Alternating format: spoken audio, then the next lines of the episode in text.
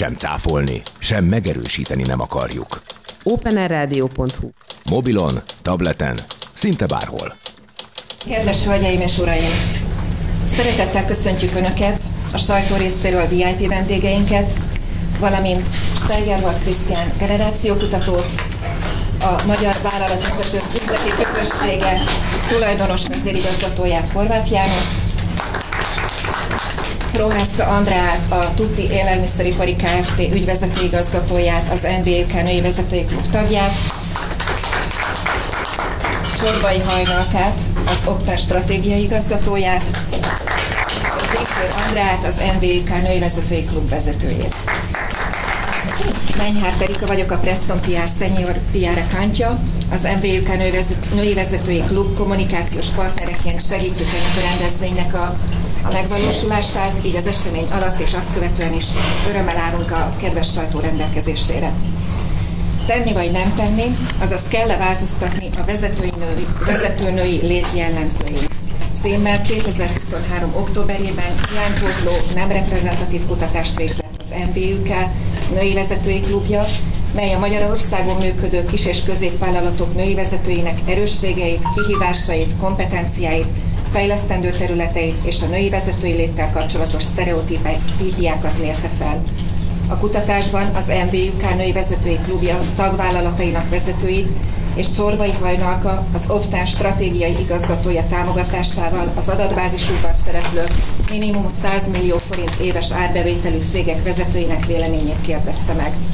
A kérdésekre 221 szenior vezető válaszolt. Az eredmények rávilágítottak többek között arra, hogy továbbra is van teendő, mert a női vezetők munkaerőpiaci egyenlőségére vonatkozó számok alig változtak a két évvel korábban elvégzett kutatás óta. Szeretném is feltetni a mai nap programját. A felmérés kulcseredményeit prezentációjában Dincsér Andrea, az NDK női vezetői klub vezetője ismerteti, ezt követően vendégeink Csorbai Vajnalka, Steigerwald Krisztián, Prohászka Andrea és Horváth János izgalmas beszélgetését hallgathatják meg. Most pedig átadom a szót. Köszönöm szépen a, a bemutatást is, és, és ezt is köszönöm, hogy itt vagytok, és nagyjából mindenkivel szerintem összetegeződtünk. Köszönöm szépen a bemutatást. Tényleg egy nagyon-nagyon friss, ropogós, még forró eredmény halmazt hoztunk el nektek.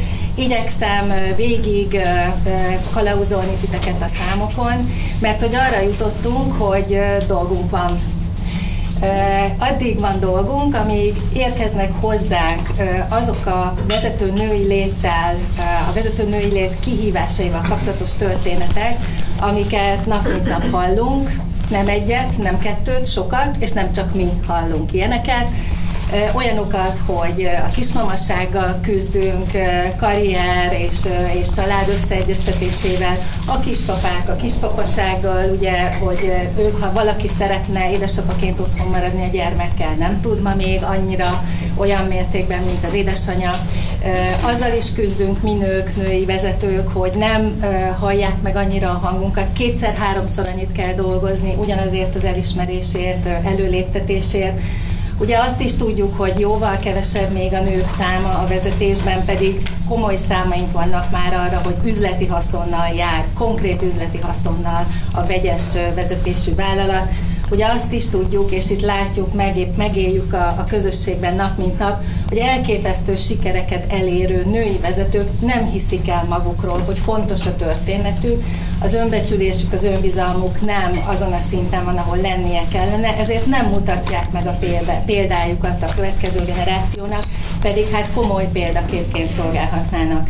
És hát uh, utoljára hoznám még be a kóta kérdését, ami egy elég megosztó történet, és hogy nagyon sok pozitív uh, esemény is történik ezzel kapcsolatban, de számos visszásságról is hallunk, ugye nyilván a, a női vezetőinktől ez az álom, hogy egy kicsit mélyebben megértsük a, a női vezetői létet, ez másodszor vált már valóra. Két évvel ezelőtt ezt a kutatást először Magyarországon mi végeztük el, ugye a KKV, a nagyobb KKV körében, sőt multinacionális cégek vezetőit is kérdeztük, Ugye a női vezetői létet ebben a körben még soha senki Magyarországon nem kutatta le, és hát úgy döntöttünk, hogy idén megismételjük, hogy lássuk a, a változást, és ugyan mondtad, hogy alig van változás, de azért az a két-három százalék az számunkra reménykeltő, hiszen ez azt mutatja, hogy azért értékteremtő a mi munkánk is, és hosszú távon gondolkodva azért előbb-utóbb változást fogunk elérni. Már elértünk, de ugye nyilván hosszabb távon több változás a cél. Tehát ez volt az egyik célunk, hogy megértsük, hogy milyen sztereotípiák, milyen folyamatok, milyen gondolkodásmód kapcsolódik ma a női vezetői léthez, és az is nem titkolt célunk, hogy a női vezetői klub közösségét ellássuk információval, amikor egy nehéz helyzetbe kerülnek, akkor legyenek érveik, legyenek történeteik, amiket, amiket föl tudnak majd használni. Használtunk egy-két globális kutatást is, én a KPMG-nél szocializáltam, onnan hoztam a Global Female Leaders Outlook egy-egy számát, azért, hogy lássuk a kontrasztot, vagy a kontrasztot, vagy azt, hogy mennyire hasonlóan gondolkodnak a nagy cégek első számú vezetői.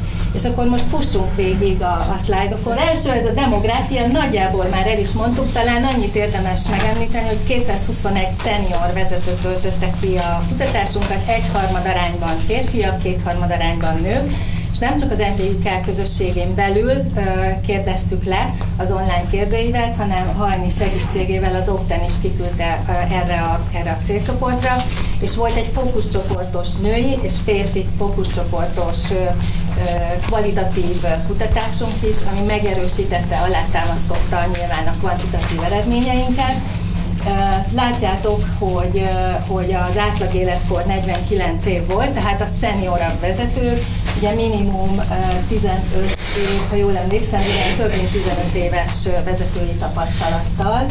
Ha minden igaz, ez egyébként a sajtóanyagban leírva szerepel, de nyugodtan fotózzatok, tehát akinek szüksége van ezekre a demográfiai adatokra, nyugodtan fotózzatok.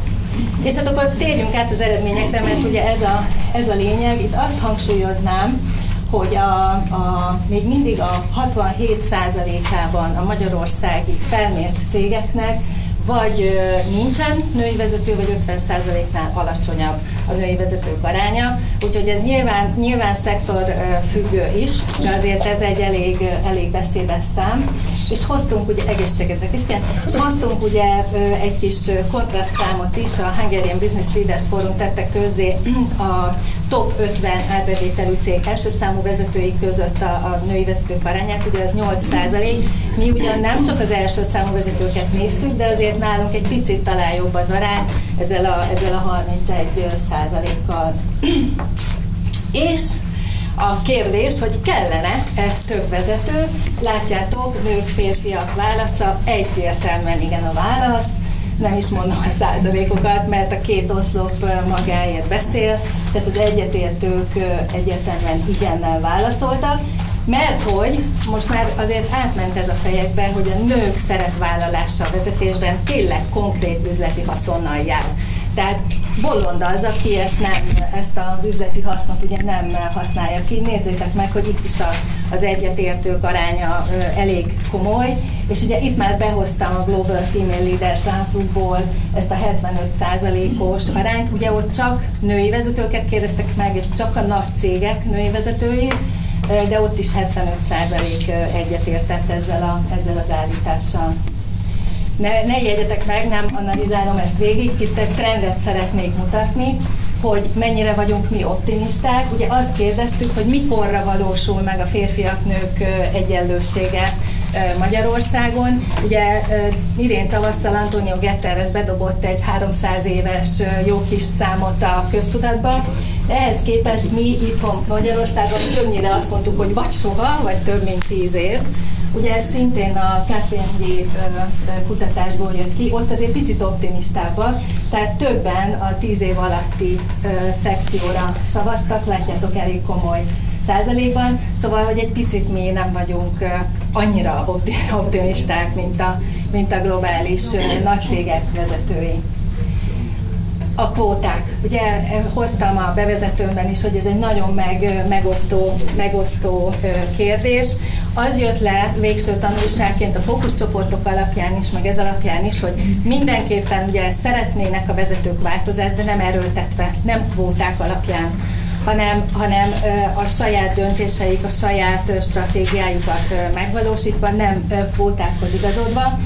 Ezt azért hoztam be ezt a kördiagramot, mert itt látszik ez a világos kék, ez a kvóta hogy hányan szeretnének kvótát használni ugye a változás elérésére, nagyon kevés, és ami minket igazol, és ezt imádom, ezt a nagyon hosszú, meg, meg kiterjedt kék csíkot, hogy a közösségek ereje tud ebben nagy változást elérni, tehát a női vezetők arányában, a női vezetők erősítésében a közösségek tudnak nagyon sokat segíteni a változás felé. Az örök dilemma.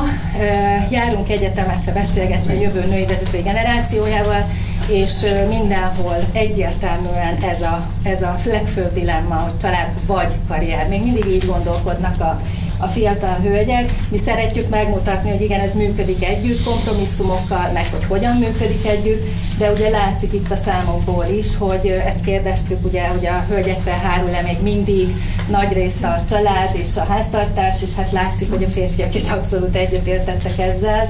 70%-ban, 81%-ban a nők.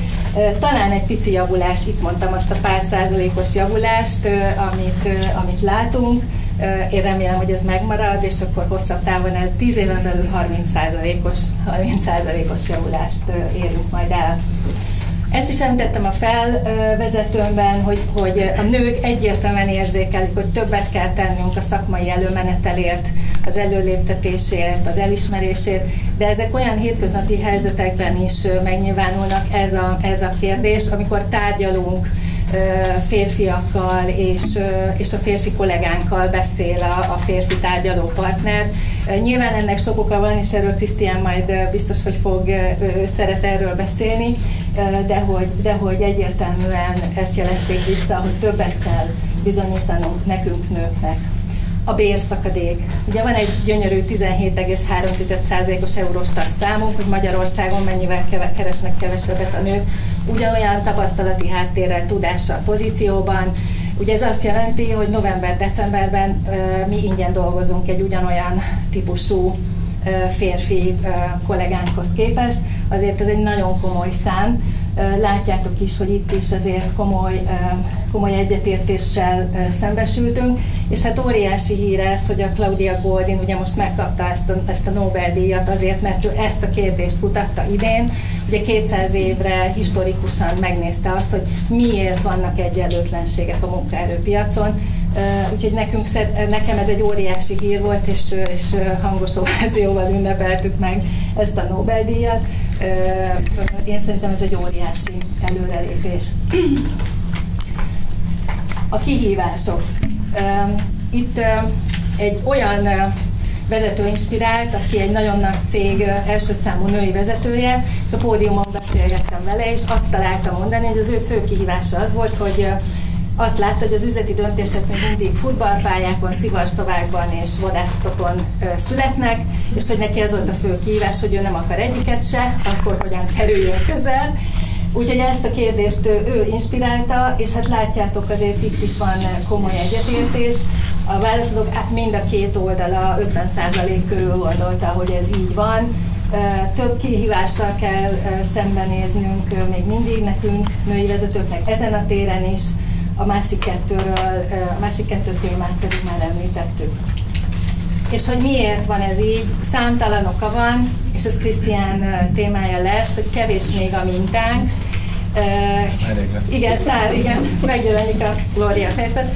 Szóval, hogy kevés még a mintánk, női vezetőknek, nekünk arra kevés a mintánk, hogy hogyan tudunk jól vezetőként és édesanyaként, család anyaként is jól működni, a férfi vezetőknek pedig arra, hogy empatikus vezetőként hogyan tudnak jól, jól céget vezetni.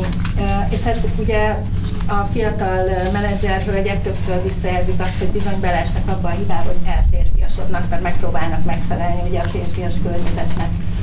Itt kettő dolgot szeretnék hangsúlyozni. Egyrészt, hogy a férfiakról az a kép, ugye a döntési, döntési attitűdöket kérdeztünk rá, hogy gyorsan és érzelemmentesen döntenek, látjátok a két, a két oszlopot. A hölgyekről pedig az az általános kép, hogy részletekre fókuszálunk és ösztönösen döntünk. Ugye gyönyörűen hozzuk a sztereotípiákat, a válaszadók gyönyörűen hozták a sztereotípiákat, ezt lehet tovább analizálni, fogjuk is, de ezek most tényleg csak a, csak a highlightok.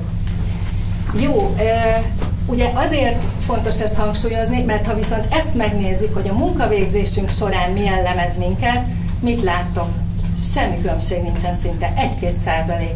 Tehát igazából tényleg ez a lényeg, hogy minden pozícióra úgy válasszunk ki kollégát, úgy léptessünk elő, hogy az érdemeit nézzük, a tapasztalatát, a tudását, mert nézzétek meg, alig van néhány százalék eltérés itt a, a, a munkavégzési stílusban, metódusban, ez erre, erre érdemes, érdemes odafigyelni. Nézzétek, feladatfókusz, humánfókusz, szinte egyforma mind a két nemnél.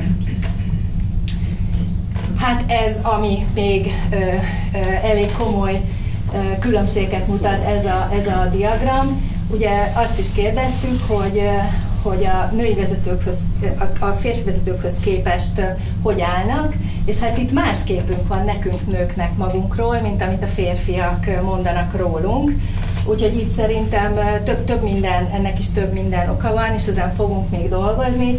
Az biztos, hogy az edukáció, hogy beszéljünk erről a témáról, az, az rendkívül fontos, és hát a másik oldalon nyilván egy picit az érzékenyedés, a kicsit világra nyitott gondolkodásmód, a, a, a megértő, átlátó világszemlélet az mindenképpen segít ezen, és hát a közösségek, a közösségek és a közösségek, ugye ezt nem tudom eléggé hangsúlyozni.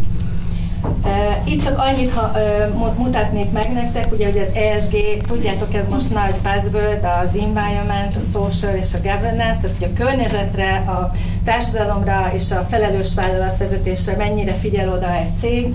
Ez a nagy cégeknél már kötelező, de szépen csorog a kicsik felé is. Nézzétek meg nálunk egyértelműen a környezet és a, a felelős vállalat irányítás került félre, még itt a, a KPMG kutatásnál a, a környezet szintén, de nem a governance, hanem a social oldal, ami szerintem mind a kettő érintheti egyébként a, a női témát. Őről már beszéltem, szeretjük nagyon, és tiszteljük nagyon, és hogy mit teszünk mi itt a Női Vezetői Klubban, és tényleg lekerekítem most már a mondani valómat. Látjátok, ez egy-két pillanatkép a, a közösségünk életéből.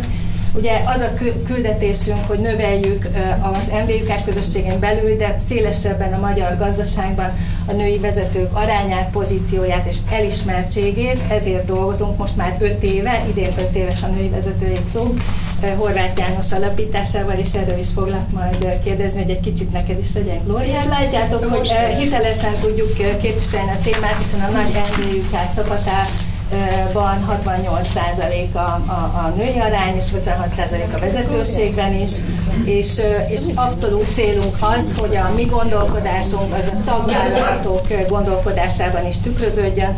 De most már 600 tagvállalat, több mint 1200 vezetője tagja a Magyar Vállalatvezetők Üzleti Közösségének.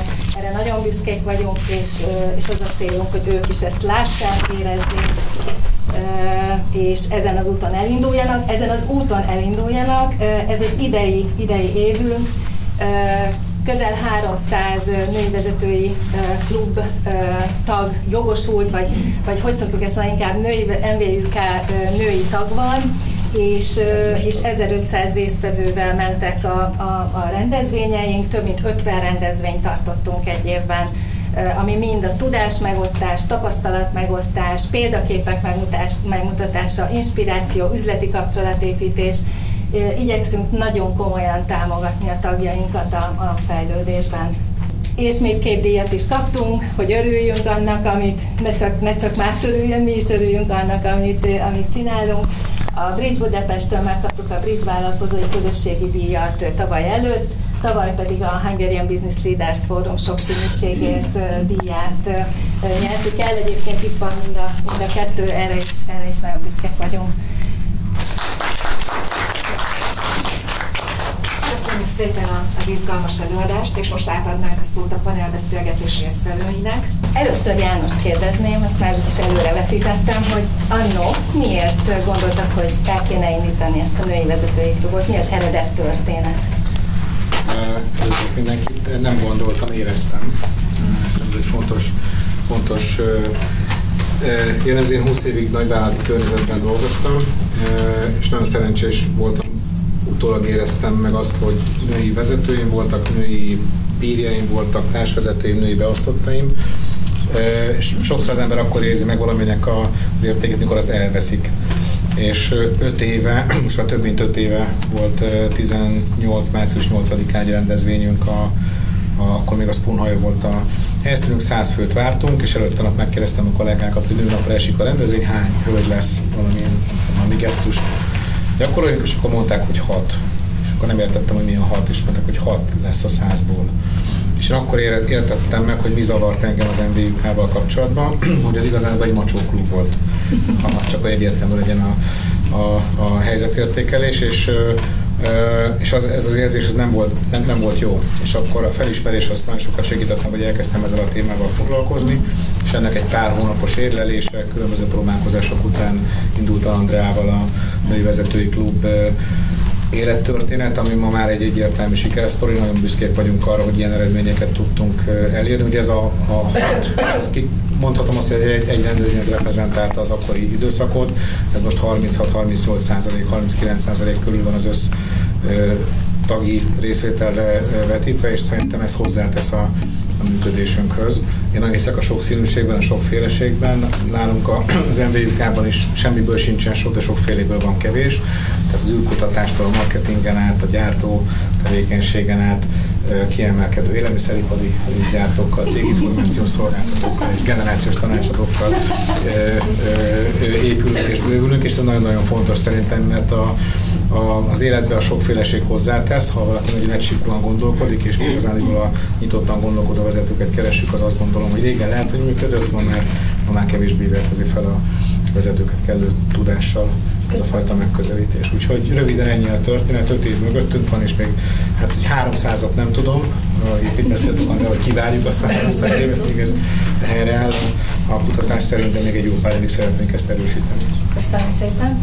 És akkor hajlik meg Krisztián hozzátok szól a következő kérdésem, hogy miért gondoltátok, hogy érdemes mellé állni, a kutatás mellé állni, a női klub kezdeményezése mellé állni, és akkor kezdje a hölgy most. János mondta, hogy nem gondolta, hogy nem érezte, meg nem érezte, hanem tudtam a számukból. Tehát, hogy mi állandóan azt elemezgetjük, hogy a cégadatbázisban miket lehet látni, és ha a női vezetőket nézzük, akkor van 17% olyan cég, ahol tisztán női a vezetés, 40% olyan, ahol vegyes, és hát a maradék 43, így kizárásos alapon, ahol férfi vezetők vannak. És azért ez látszik, hogy ez, ez nem, nem szimmetrikus, és ennek megfelelően én mondjuk nem gondolnám, hogy a cél az, hogy 50-50 százalék legyen. A cél szerintem majd az lenne, hogy oda jussunk el, hogy a nők ne kerüljenek olyan helyzetbe, hogy valamit szeretnének, de azért nincs rá lehetőségük, hölgyek. És amit szükség van minden ilyen változáshoz, a jó helyzet értékelés és a helyzetfelmérés, és mi ehhez próbáltunk megsegíteni. Köszönöm szépen. Anya amúgy a számok megszállott, én ezt szeretem mondani, ne arra, hogy de ő atomfizikus, és nagyon eléggé affinis a, affinis a számok felé, úgyhogy nagyon sokat támogatott minket ezen a téren. Köszönöm szépen, Krisztián!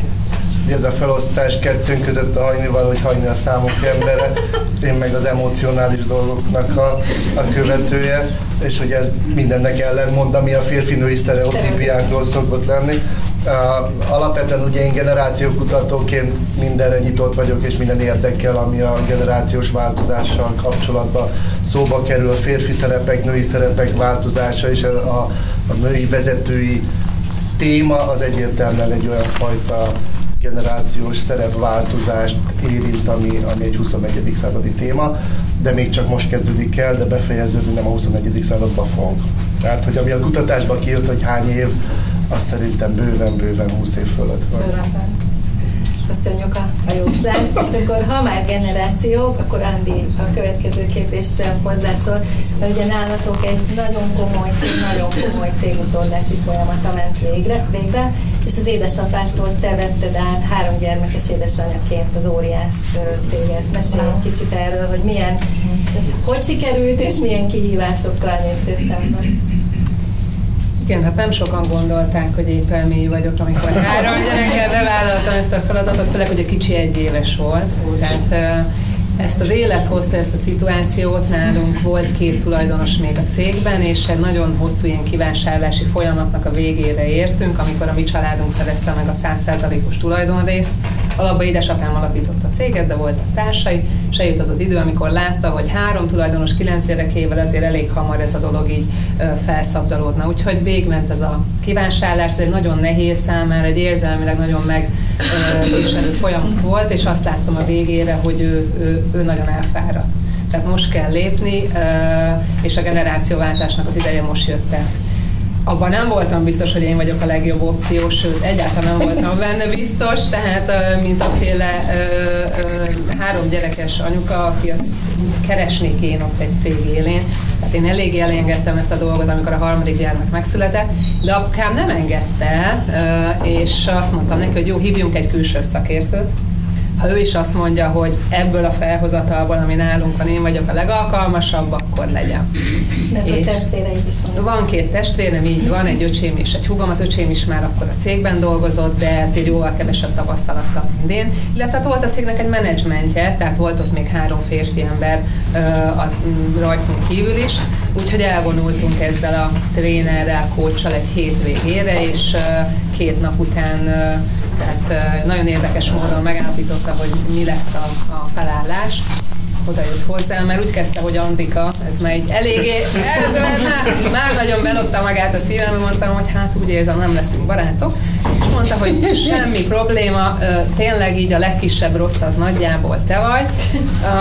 Hát egy másfél évig kellene ezt a dolgot vinni, amíg az öcsét belenő, és akkor utána egy szépen átadod neki a dolgot nézte, hogy valószínűleg handi kamera van, vagy tényleg egy ilyen vicces kedvében van, mondtam, hogy hát én biztos nem vállalom másfél évre. Tehát most azt gondolja, hogy én ebben most beleállok, és másfél év után, mint egy ilyen híd, akkor így az egyik rohászkautól átveszem és átadom a másiknak, de ezt nem igazán tartottam egy jó, jó dolognak. Azt mondtam, hogy ha én ebbe beleállok, akkor, akkor legalább egy tíz évig szeretném csinálni, mert kell egy öt év, mire egyáltalán azt mondhatom, tényleg a cégnek a vezetője vagyok, és ez nagyjából most jön el, most érzem azt, hogy, hogy ezt a céget most már tudom vezetni, és kell egy öt év legalább, amíg azt mondom, hogy szeretnék én is letenni valamit az asztalra, szeretném megmutatni, hogyha már belálltam ebbe a helyzetbe, elvállaltam, akkor, akkor vajon képes vagyok erre.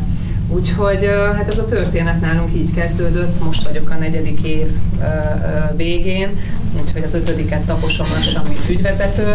Hát kellett legalább két év, én azt gondolom, mire egyáltalán oda eljutottunk, hogy az édesapám elengedte a gyeplőt. Úgyhogy ez egy hosszú, nehéz folyam.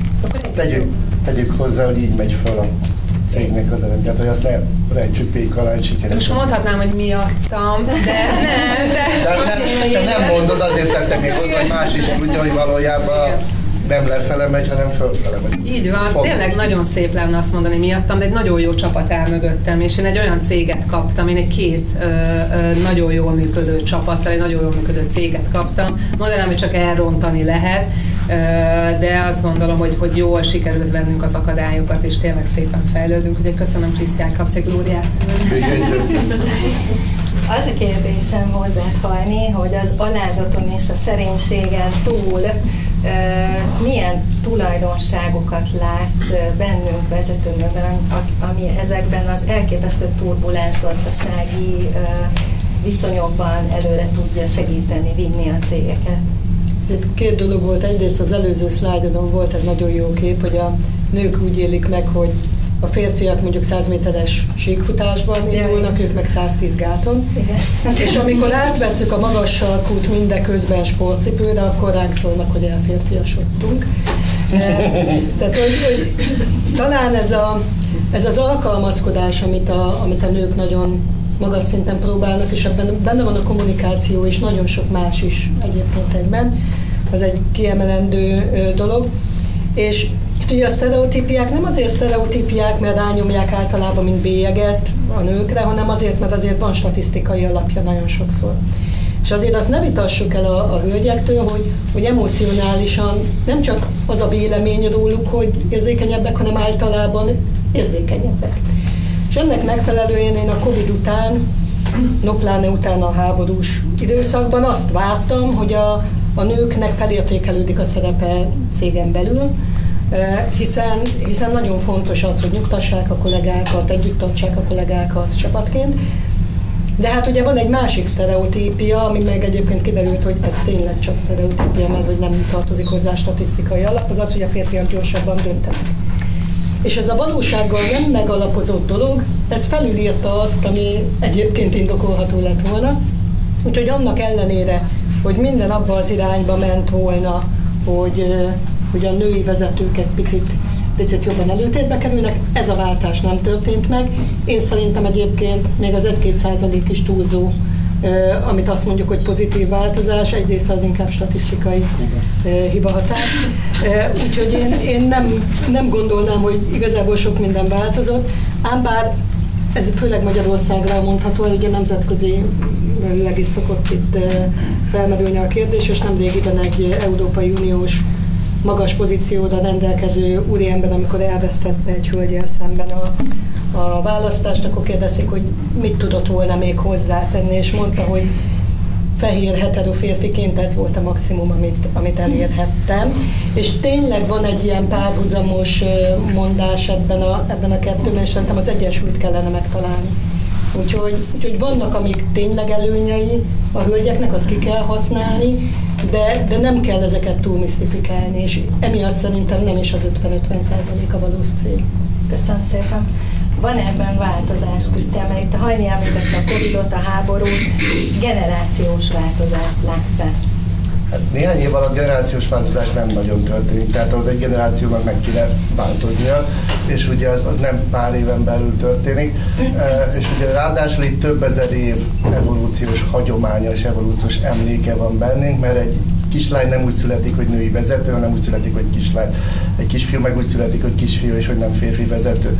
Tehát azzal nevelődünk, nővé nevelődünk, és fiúvá nevelődünk, és ezeknek szemtelen olyan autó, automatizmusa van, berögződése van, hogy ez a változáshoz nem 20 év kell, hanem nagyon-nagyon sok. Ugye Vekedi Tamás azt mondta, hogy a nevelés az nem a gyerek születésekor, hanem a fogadtatás előtt 20 évvel kezdődik. Tehát valószínűleg most vagyunk a 20 év előtt. Tehát, hogy ti vagytok azok a vezetők, akik már meg tudják tanítani ezeket a dolgokat kognitívan a következő generációnak, hogy amikor majd ők lesznek terhesek és fognak születni, akkor már nem csak kognitívan, hanem érzelmi alapon is át tudják azt adni, hogy egy nőnek legyen magabiztossága, hogy vezetővé váljon. Tehát ez szerintem nem 20 év innentől kezdve, hanem 20 plusz 20 év, mire, mire el tudunk oda jutni, hogy ez, ez össztársadalmi szinten a, ilyen evolúciós változást tudjon okozni. És hadd térjek vissza, amit a Hajmi mondott, mert hogy, hogy én szerintem ez nem igaz, hogy a lányok érzékenyebbek és a fiúk gyorsabbak. Ez is nevelés. Tehát senki nem születik úgy, hogy megszületik lánynak, és akkor a, az ő szinaptikus kapcsolatai az agyában érzékenyebbek, a fiúknak meg a szinaptikus kapcsolatai gyorsabbak, hanem erre neveljük a gyerekeket, és ugye a mai napig tudjuk azt, hogy az édesanyák automatikusan többet beszélnek a lánygyerekeikkel, mint a fiúgyerekeikkel, tehát mérhetően, kimutathatóan több szót használunk a lánygyermekeink felé. Hát nyilván érzékenyebb lesz, emocionálisabb lesz az, aki beszéd alapon többet kap, mint az a fiú, akinek azt mondjuk, hogy na csináld röviden, határozottan azt mondjuk, hogy csinál, de a másiknak meg beszéljük meg, hogy mi történt kislányom, és akkor leülünk, és akkor az egyikből nevelünk egy gyors valakit, akinek nincsenek érzelmei, a másikban meg nevelünk valakit, aki érzelemmentesen, mélységeiben is egy teljesen más tud csinálni. Ez nem, nem alapú dolog, de hogy nem, nem, nem alapú dolog, hiszen automatikusan úgy neveljük. És az egészben egy csomó automatizmus van, és remélem nem vagy most fotózol, de hogy rád fogok, rád fogok hivatkozni, hogy mennyi, mennyi, mennyi át nem gondolt automatizmusunk van, mert mondta az Andi, hogy amik három gyerekes anyaként vette át a céget, és azt mondta, hogy húha, majd azt mondta, hogy és ráadásul az, e- a, a kisebbik gyerek egy, egy éves volt, és erre azt mondta, hogy úristen. De hogyha én mondtam volna férfiként, mondtad volna, hogy úristen. Ugye?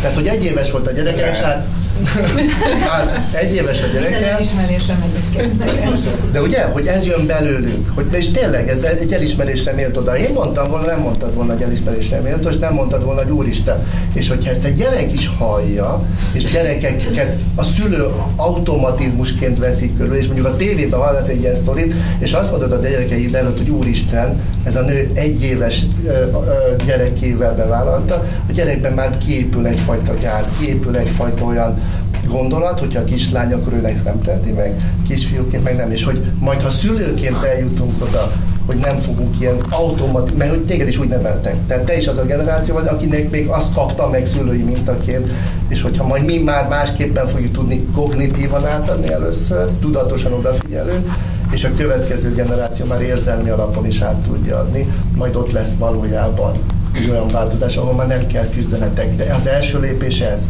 hogy küzdeni, hogy egy MBK-n belül egy tudatos csoport, aki kognitív szinten, racionálisan erről elkezd beszélni. Egy nagyon érdekes párhuzam, nem Tiéd lesz a 20 szó év, hanem, 10, ja, nem 20, hanem 18 év telt el a között, vagy említettem ezt a 2018. március 8 eseményt, és 2000-ben voltam, akkor City Bannál dolgoztam, és kaptam egy Diversity Champion tréninget. Nem tudtam, hogy az mit jelent. Az amerikai hölgyfőnökön mondta, hogy én menjek el, mert ez jó lesz nekem. Nem kettem, ide jöttek New Yorkból, és az City Bank egy, egy, egy társadalmi változások terén elkötelezett és, és példamutató szervezet volt, és akkor négy-öt napig ezzel a témával foglalkoztunk, és akkor a, a diversity az a gender kérdés volt alapvetően. Én nem éreztem, hogy ezzel gond lenne, hogy említettem, mert jó helyen voltam, és, és nem egy generáció, 18 év volt, mire ez megszólalt bennem, és próbálom ezt most tovább görgetni.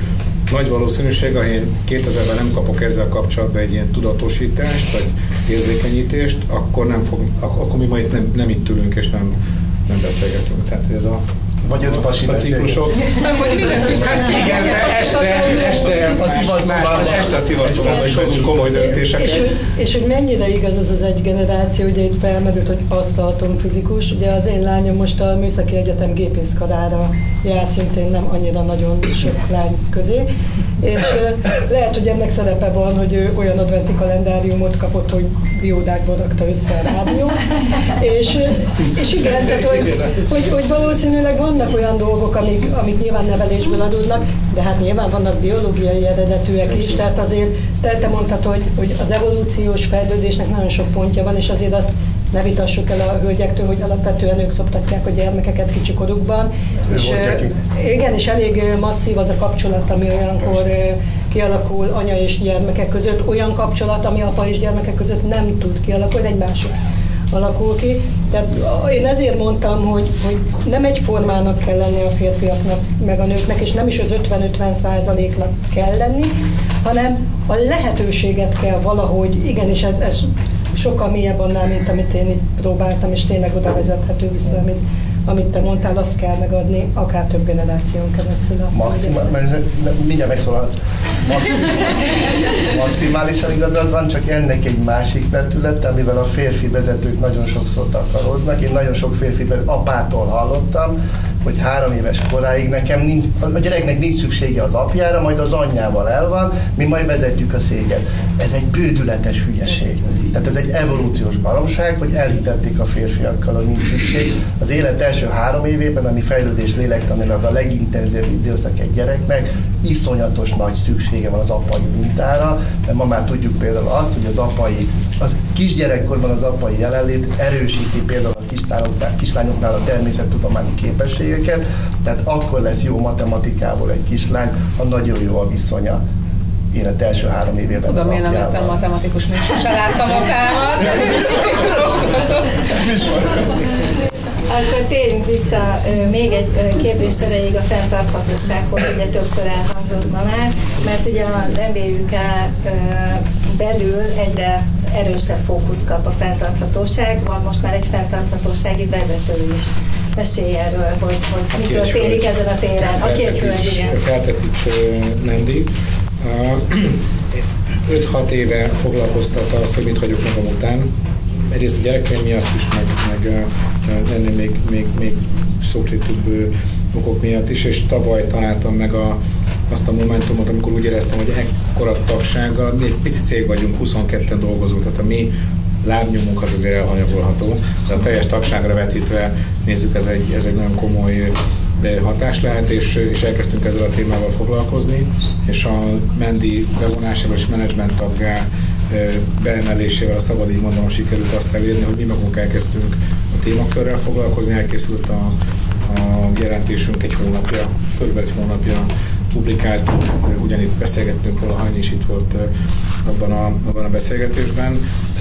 Nyilvánvalóan ez a témakör sokak számára nem létező, azt gondolják, hogy ezzel nekik nincsen dolguk, túl messze van még az, mire annak hatása lesz, ők a mában, mában élnek. Számtalan példa van, ami azt mutatja, hogy ez már, már nem igaz. A mi küldetésünk az is ilyen szempontból párhuzamban van a női vezetői klubos elkötelezettségünk, és ezek az apró tized százalékok, ami a statisztikai hiba lehetnek, mi egy picit úgy érezzük, hogy ezzel is azért haladunk, haladunk előre, hogy szemléletet formáljunk, kimozdítsuk azokat, akik ebben a témakörben nem elkötelezettek példát, hogy ők segítséget adjuk az ő, ő számukra, és azt gondolom, hogy egy fontos lépés volt, hogy magával a jelentésre is igyekeztünk egy szerkezetet adni, példát tudnak és ugye egy fontos pillére a jelentésnek a női vezetői tevékenysége, tevékenysége. És akkor zárásként, hogy erre került az időn, képzeljétek el, zárásként a két hölgytől kérdezném, Anditól először, hogy hogy miért fontos szerint számodra, miért fontos a női vezetői klub, miért szeretsz ide járni, velünk vagy most már évek óta. Így van, így van. Én azt gondolom, nagyon fontosak a női példák előttem se nagyon voltak. Tehát én, én is elhittem azokat a sztereotípiákat, amiben felnőttem, hogy hát egy nő az vagy jó anya, vagy jó vezető. Olyan nincs, hogy mind a kettő, hát ez lehetetlen, és ezt én is nagyon sokáig elhittem. Azért ez nagyon nagy harc volt saját magamban, és mert rájöttem, hogy valójában ez, ez abszolút nem kérdés, ezt, ezt meg lehet csinálni, hát ezt meg, én is meg tudom ugrani, akkor bárki meg tudja ugrani és uh, én a női klubban nagyon sok jó példát láttam. Olyat is láttam, akit uh, meghallgattam a színpadon, és azt mondtam, hogy hát itt a példakép, én ilyen akarok lenni. És oda mentem hozzá, és megkértem, hogy engem mentoráljon, én szeretnék tőle tanulni, mert, mert láttam azt, hogy ő, ő is megcsinálta. Hát akkor, akkor, akkor mondja már el nekem, hogy hogy lehet ezt csinálni. Úgyhogy nagyon fontos az, hogy mutassunk példát. Én is küldetésemnek érzem azt, hogy, hogy kiálljak és elmondjam, hogy igen, ezt meg lehet csinálni három kisgyermek mellett is, ugyan nagyon jó háttérországon van, tehát nagyon sok segítséget kapok a gyermekeim apjától, ugyanúgy a szüleimtől, de, de nekem ugyanúgy volt babysitterem, tehát én, én nem, nem szégyeltem, vagy féltem segítséget kérni, mikor kicsik voltak a gyerekek, hogy akár pár órára be tudjak menni, mert, mert igényem is volt rá. Nekem nagyon jó volt kimozdulni, és uh, én azt gondolom, hogy a, a, a, a pici gyerekek sem sínlették meg azt, hogy pár óráig az anyukájuk felnőttek között volt, és ezt nagyon élvezte. Úgyhogy, úgyhogy engem az ott megmentett ebben az időszakban. És ezeket a példákat mutatni kell. Mutatni kell azt is, hogy egy lány képes generációváltásra is, mert egy teljesen más szituációban van egy lány, amikor az apjával kell megvíznia, úgymond, mert egy generációváltás mennyire is tűnik néha egy rózsaszín szemüvegen keresztül nézve egy nagyon egyszerű dolognak, az egy nagyon-nagyon nehéz dolog és mi is nagyon naívan mentünk bele, és teljesen más, hogy beszéltünk róla apukámmal négy éve, meg most. Nagyon nagy csatákat vívtunk, és nekem nagyon nehéz volt az apám ellen menni, vagy, vagy csatázni vele. Hát egy lánynak az apja az Isten. Egy lány nem megy az apja ellen. Krisztián biztos tudna erről beszélni. Az apa-fiú viszonylatban más, ők megvívnak, és lehet, hogy az egyik elmegy, és azt mondja, hogy köszöni, nem valamelyik feláll. Egy apalány viszonylatban ez nem, nem így történik. Úgyhogy ez egy, ez egy nehéz folyamat volt neki is, nekem is, nekem is meg kellett értenem, hogy neki milyen nehéz elengedni, nekem meg rájönni arra, hogy ezt, ezt, ezt a lehetőséget meg kell ragadni, bátornak kell lenni, önbizalmamnak kell lenni, és, és az idő volt, és ez kellenek az ilyen női példák, és én azt gondolom, hogy itt a női vezetői klubban nagyon sok jó példa van, illetve megértjük egymást, ugyanazokkal a problémákkal szembesülünk. Itt, itt, itt ha én elmondom, hogy mik, milyen problémával küzdök, mint női vezető, akkor akik itt vannak, tökéletesen megértik, és, és nagyon jó ebbe a környezetbe lenni és erről beszélgetni. Úgyhogy én ezért szeretek ide járni, mert én itt meg tudom értetni magam, és itt engem megértenek. Köszönöm szépen. És hajni. Végül, de nem utolsó sorban. Én, nagyon óvatos voltam ezzel, mert én azon gondolkodtam, hogy mit kezdtek én egy női klubba. Világéletemben férfiakkal voltam körülbelül, nem tudom, hogy mit kell nekik mondani.